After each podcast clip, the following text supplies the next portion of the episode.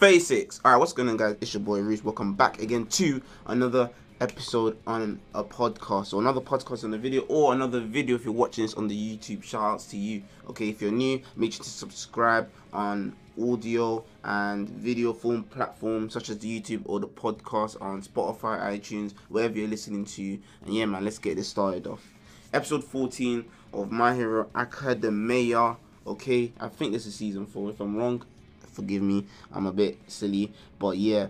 So in this episode, right, we um gotten the up conclusion on Deku having the fight with Overhaul and how the fight has come to the conclusion of Overhaul being defeated by Deku and just the whole like ending of Overhaul's evilness. Do you know what I mean? he Overhaul's disgustingly bad judgment of trying to help the mafia because he's doing all of this just because he wants to help his granddad you know? He wants to help his granddad because of the things that he has been like the things that he has um been through as experience. Do you know what i mean? Like he's paying him trying to re um li- oh, he's trying to re-debt the debt that he has towards his grandfather. Do you know what i mean? And make the mafia on top which is why he's going through all of this because the grandfather doesn't agree with the terms and conditions as well as his actions, which allows him to go through these steps of trying to use Eri to um, his advantage so that he can work out the situation of the civilization of the hero world and be on top of it. It doesn't work out for him and he loses to Deku because of it. So here we get introduced to Eri, right? And we know that Eri is on Deku's back. At this point, I believe she's become somewhat of a meme or somewhat of a as an icon because this is the first time Deku has gone through the transformation of 100% and it took him someone to be attached to him whose power is to be able to reverse things in order to go to 100%. So the damage that it was taking on his body, the toll was a, a lot of damage because if Eri wasn't on his back, reversing um, his whole like body at the time of it being destroyed at a very high rate, Deku would have been dead ages ago. So shouts to 100% of One for All because One for All is very powerful it seems, and Eri's quirk is just it seems to be on the same level or possibly even more, but not in the terms of strength and and stamina and whatnot. You know, just in terms of just the whole legitimate rewinding stuff which is Eri's, you know, power. So we got insight on Overhaul's past, do you know what I mean? Like the reasons for why he does what he does. Okay, this is just a small glimpse, and he's got a uh, plaster on his face because he got into a fight, but that's because he wanted to protect the family name. Like he looks to the grandfather as a father figure, and he doesn't want no one's no one to be able to talk crap about his mafia, let alone his grandfather who took him in when he had nothing. So Overhaul feels like he's in great debt to this man and he just wants to repay him, which is why he did the things that he did. Like, don't get don't get twisted. At this point, I don't really care for Overhaul. Overhaul, in my opinion, ain't a character that I like. Um, to the point where I'm invested in, but it is nice to get a background check on Overhaul. Do you know what I mean? And it is nice to see that um, he has his intention. It's nothing to do with pure evilness, but it's to do with his own past and how he's lived and how he feels like the society of having superpowers is what caused him to be like this. Do you know what I'm saying? Which is why he uses Eri to make um, antidotes and poisons of being able to give you abilities and take away your powers. That's that's just the whole crazy thing about it. So we get to the point of this episode, right? Eri's losing control. She can't control her powers. And we've got um what's this dude's name? I can't even remember. But we got his teacher, okay?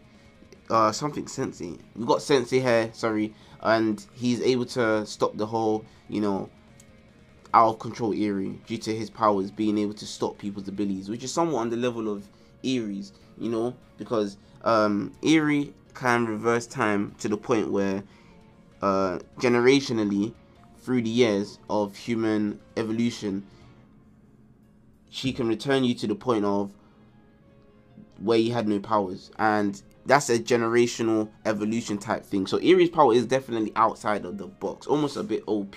And if she could control it, if she really wanted to, she could turn the whole world into dummies. Okay, you see how power just goes crazy and over fluctuates. It's nuts. Like she can do that if on a wide scale she can spread out her abilities. Her power is very dangerous and she needs to get it under control, or else the My Hero Academia um, superheroes are in trouble. So everyone's getting taken away. Everyone's you know injured people are, upset, you know, and whatnot. Skip all of this part. To me, these this is not important to me. The most important thing to me was hair. Okay, Night Eye. Night Eye. Remember, he had a altercation with Overhaul. He had lost the fight due to him attempting to look into the future and being so reliant on the future that he didn't see past the future. He didn't want to create another energy of an outsource of the future, and this is his present. So he's injured now and he's got a big rock in between his chest okay sharp like to the point where the fact that night eye is even alive right now it should it, it, it it's it's for an audience thing. It's an audience thing. Because at this point he should be dead okay? There's not a hero on the scene who can push out that rock as fast as they can heal him. And it's tough. It's tough. Like it's really sad. Look how sharp right? Look at that. Look at the way the rock is outside of his body, man. And it's clearly around the area of his heart. So if it's not pierced his heart and he's not dead, it must be very close. And the fact that there's no healer, and the fact that Recovery Girl towards the end couldn't heal him, okay? Recovery Girl couldn't heal him to the point of fixation where he was fully fixed and he was in this state. Man, that it was touching, okay? Now, recently, Eye has become quite popular with the fan base of My Hero Academia, okay? Not because his ability is amazing or he's done something outside of the box, but because when he had his time to shine, his little moment when he took down um, an enemy from the League of Villains, okay, his shirt had become ripped. And for the ladies out there who are watching My Hero Academia, for the girls out there, for the women out there, that was the high key moment for him, for the character. Okay, he boosted up in popularity and everybody loved him. Now for me though, obviously I'm I like women. You know what I mean? Straight down to the core, man.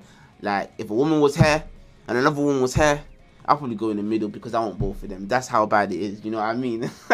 but yeah, so obviously. Night for me was never a very popular character. Although he did hang around with All Might, which is what I really, really appreciated. And is what I really liked about him because he had history with All Might.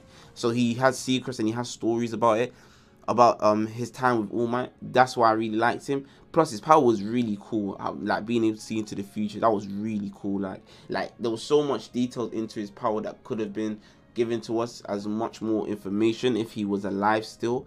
But if they go into his past and talk about how his story, you know, intertwines with All Might and maybe here and there, like individual parts of his lifestyle are given to us, I wouldn't mind that. I feel like he died too early, and I feel like um, the development for Mirio could have been even much more incredible because Night Eye had been the forefront of creating Mirio. Do you know what I mean? Mirio had been assigned under his teachings. So Mirio, so so Night Eye was basically creating the next All Might vessel for All Might. Do you know what I mean? To be the next vessel as All Might. But he's Mirio. Do you know what I mean? I'm not trying to say he's taking control of him because that's what Night Eye did at first. But at the end, he then started to look at Mirio as a student and an individual, which is what I really did appreciate. Towards the end, I know we saw um, Night Eye start to look into the future, and we didn't get no glimpse of the future of what um, Mirio's future looks like.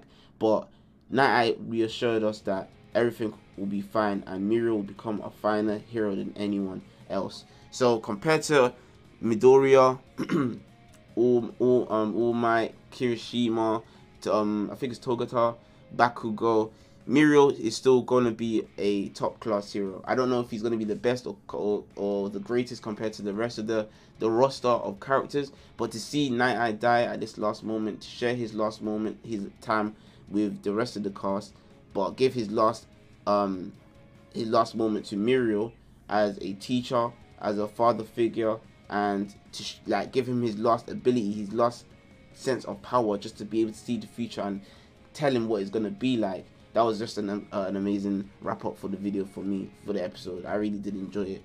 If you guys enjoyed um, My Hero Academia, okay, let me know. Are you upset that Night Eye died? Like, did Night Eye was Night Eye your best character? Did he become popular for you in this series? Let me know, man. It's been your boy Reese. Hope you guys enjoyed today's video and episode. This is episode 14 of My Hero Academia reaction review. I'm out. Peace.